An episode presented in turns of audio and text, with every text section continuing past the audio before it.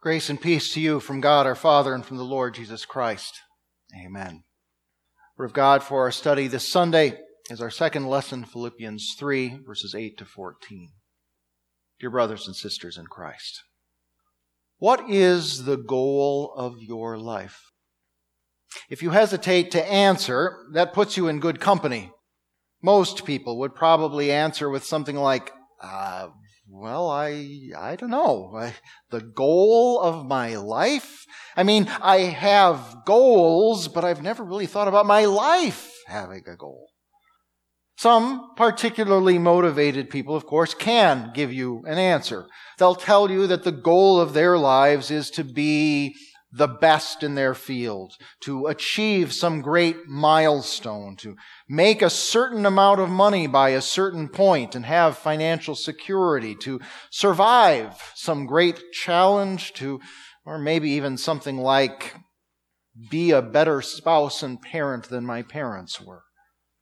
Some of these goals are admirable and we happily encourage them.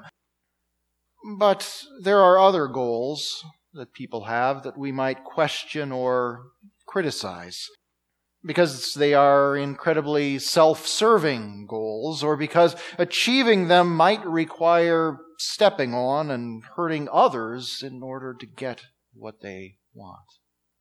If you had asked Saul of Tarsus around AD 34 what the goal of his life was, most would have considered it a pretty admirable goal. And what is more, he would have been well on his way toward achieving it. His goal was righteousness. And he had a zeal for holiness and the things of God that, well, really stood out among his peers. In fact, he was so well along toward his goal, even as a fairly young man, that he was confident that he had God's favor and eternal life in heaven was his. It had to be, given how much more claim he had to it than everybody else did. From the very beginning of his life, he had the advantage. He was circumcised on the eighth day, precisely according to the law of Moses. He was not only born into the house of God's chosen people, Israel, but he, unlike so many of his fellow Jews, he could trace his lineage clearly back to the tribe of ben, his forefathers, to Benjamin. He was raised not as a Greek or a Roman or Syrian who happened to have a Jewish heritage or faith, but as someone who was proudly and distinctly Hebrew in speech, culture, and custom.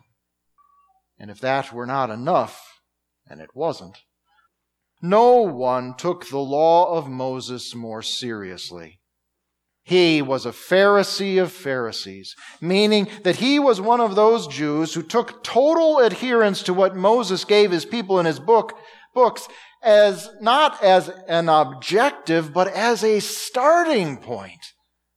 They added rule after rule on top of the actual law of God because they thought it made them more righteous and it kept them so far away from sinning that they'd never be guilty of anything.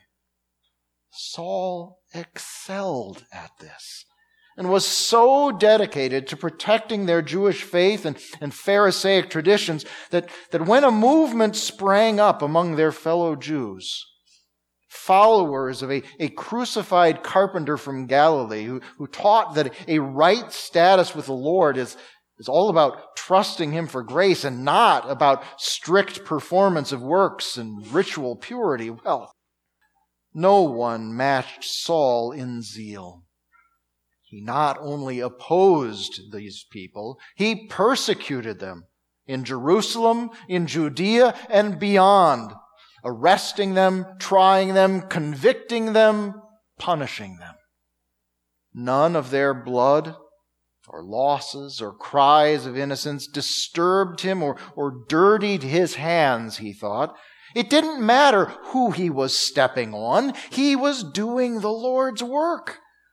And that just gave him more confidence that he was achieving his goal. In regard to the righteousness that, that came from observing the law of God, as he saw it, he had no doubt he was blameless. And then he met Jesus. And he threw all of that confidence and righteousness away.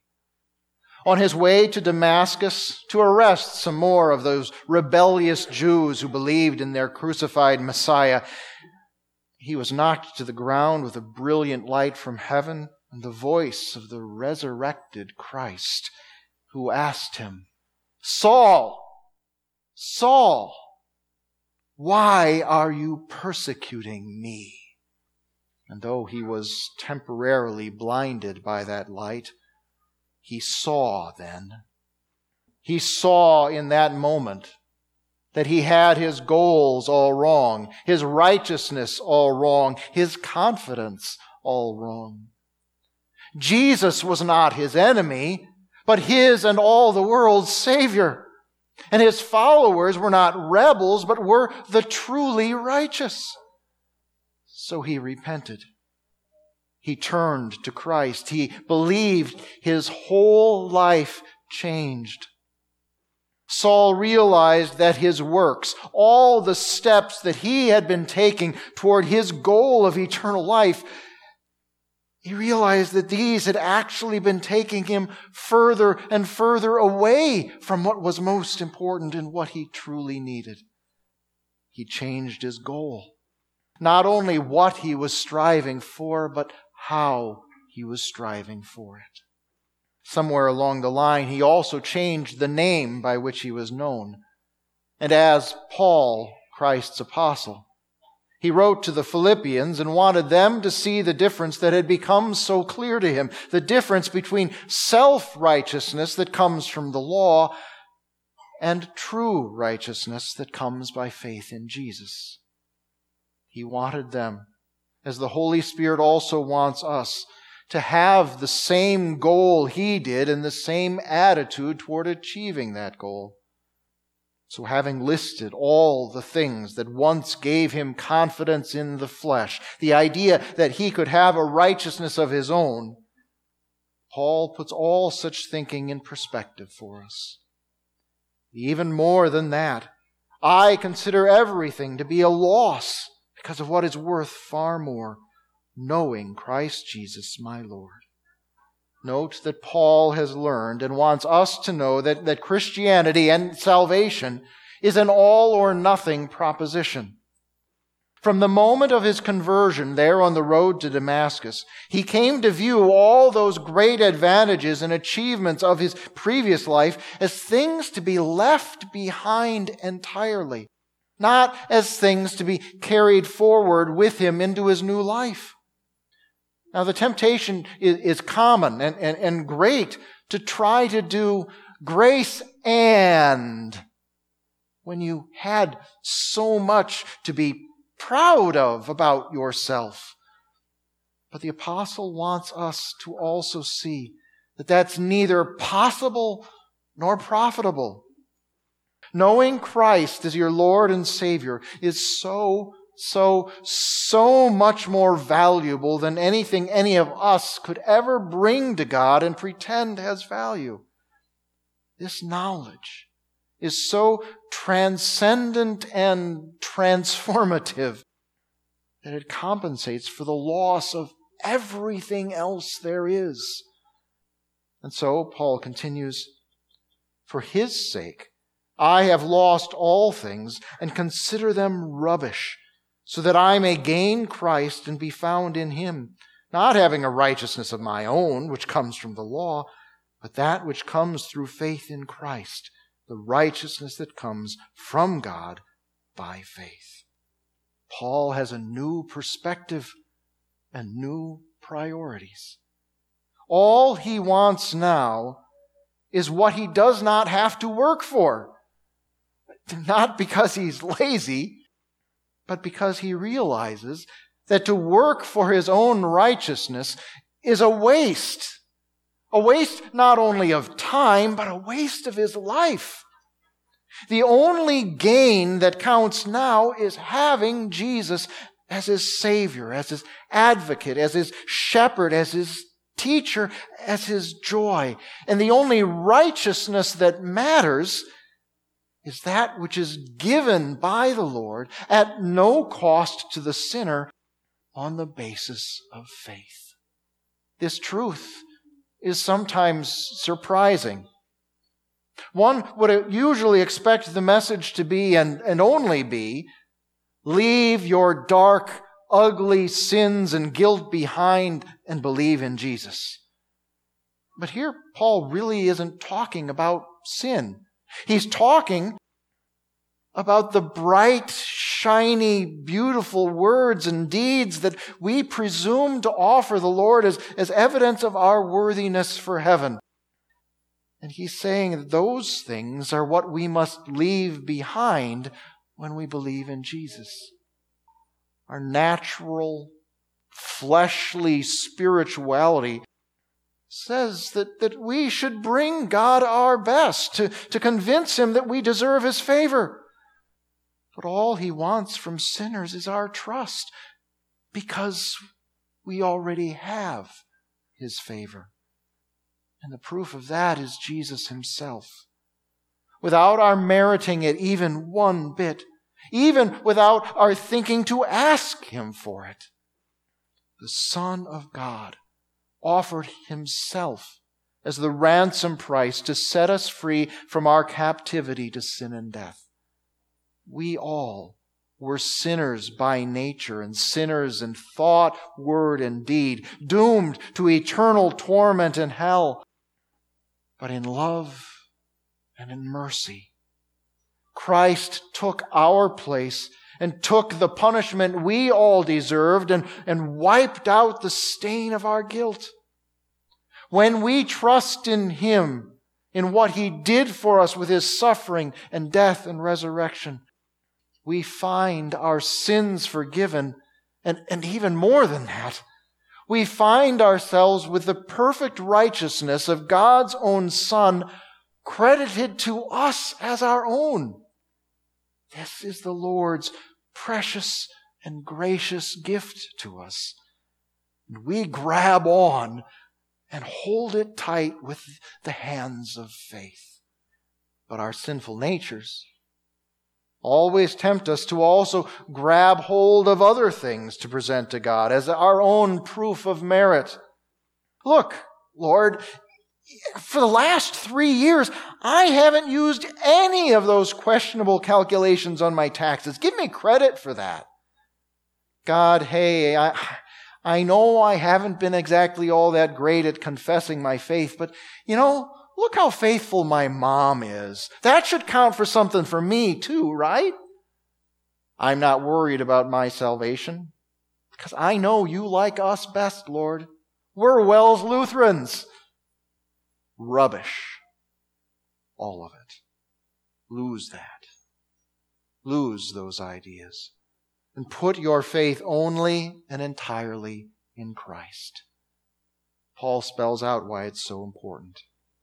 I do this so that I may know him and the power of his resurrection and the fellowship of his sufferings, being conformed to his death, in the hope that in some way I may arrive at the resurrection from the dead. Don't mistake any of what Paul says there for a lack of confidence in Christ. There is no uncertainty regarding our salvation or eternal life on God's end. He has done everything necessary and offers it freely to every sinner. But for us, every day dawns with, with new challenges and, and fresh struggles between belief and unbelief. And too often there is uncertainty on our end. Things like weakness, faithlessness, impenitence, self-righteousness, and pride, not to mention the pressures and temptations of Satan and the world around us. These things intrude upon our hearts and minds and our grip on Jesus and eternal life loosens. But God remains steadfast in his love for us. And the goal of eternal life stays before us because Jesus has already won it for us. That's why Paul can, can speak of knowing the power of Christ's resurrection. It is not just some fact of history that we confess in a creed, but it is the actual power to raise us from the dead on the last day. It is the power that gives the souls of believers life and a home in heaven until that day. And it is the power also to transform our lives this side of the grave. Because knowing that eternal life is already ours removes fears, gives courage and confidence, changes priorities, and energizes our efforts to help and serve others. But the apostle also wants to know the fellowship of Christ's sufferings. That sounds absurd at first. Why would anyone desire pain and troubles like Jesus had? But Paul isn't saying that he seeks out suffering. Instead, his desire is that all the pains and trials and tribulations he endures because he trusts and serves Christ will connect him that much more closely and more strongly with his Savior, who suffered first and most for us. The same then is true for us. Because every trouble and all persecution because of his name connects us more to Jesus. We consider it a privilege and a blessing to bear our own crosses in life, whatever they might be. And in doing so, we find ourselves more and more, like Paul, conformed to Christ's death. Not that we necessarily expect to die as he did, but that something is changed in us so that we think of and approach death as Jesus did, with confidence in the Lord's grace and with the certainty that eternal life awaits us on the other side. We should not be misled here by Paul's use of the word hope when he says he does all of this in the hope that in some way I may arrive the uh, resurrection of the dead. Hope here is not something merely wished for or kind of maybe expected. It's instead something real that simply hasn't happened yet. Paul was not dead yet. So he certainly had not risen from the dead yet, but he had absolute confidence that he would. And it's the same for us and for all believers. We hope for the resurrection of the dead, not because we do not already possess it by the work and promise of Christ, but simply because we have not experienced it yet. And we don't know how or when we will die. Yet, we don't have to be in any hurry to do so even though there are some days when we might especially prefer entering eternal life to, to living this one. We're not finished yet with our lives as God's servants and witnesses in this world. And neither was Paul. Not that I have already obtained this or have already reached the goal, but I press on to take hold of that for which Christ Jesus also took hold of me. Brothers, I do not consider myself to have taken hold of it yet, but there is one thing I do. Forgetting the things that are behind and straining toward the things that are ahead, I press on toward the goal for the prize of the upward call of God in Christ Jesus. And here, Paul spells out how Christ's changing the goal of our lives changes the way we live our lives. The objective moves from striving to achieve our own righteousness, which will always fail, to being found with Christ's righteousness, given to us from God through faith. The apostle says that he presses on to take hold of that for which Christ also took hold of him. It is a single minded, continuous pursuit of the righteousness that is by grace through faith in Jesus and the eternal life it secures us. He presses on and encourages us to press on toward the goal, toward the life and reality that is perfect and real but not yet experienced which means that every day, every day is a day to repent and seek forgiveness. A day to, to trust more and trust more deeply in Christ. A day to determine in all one's words and actions to love God better and to serve one's neighbor as God's servant better. Not just to determine, but to do it. Jesus has given us a simple goal for our lives, and it is one He makes possible. I want, my goal is to go and live in heaven with my Savior when I die.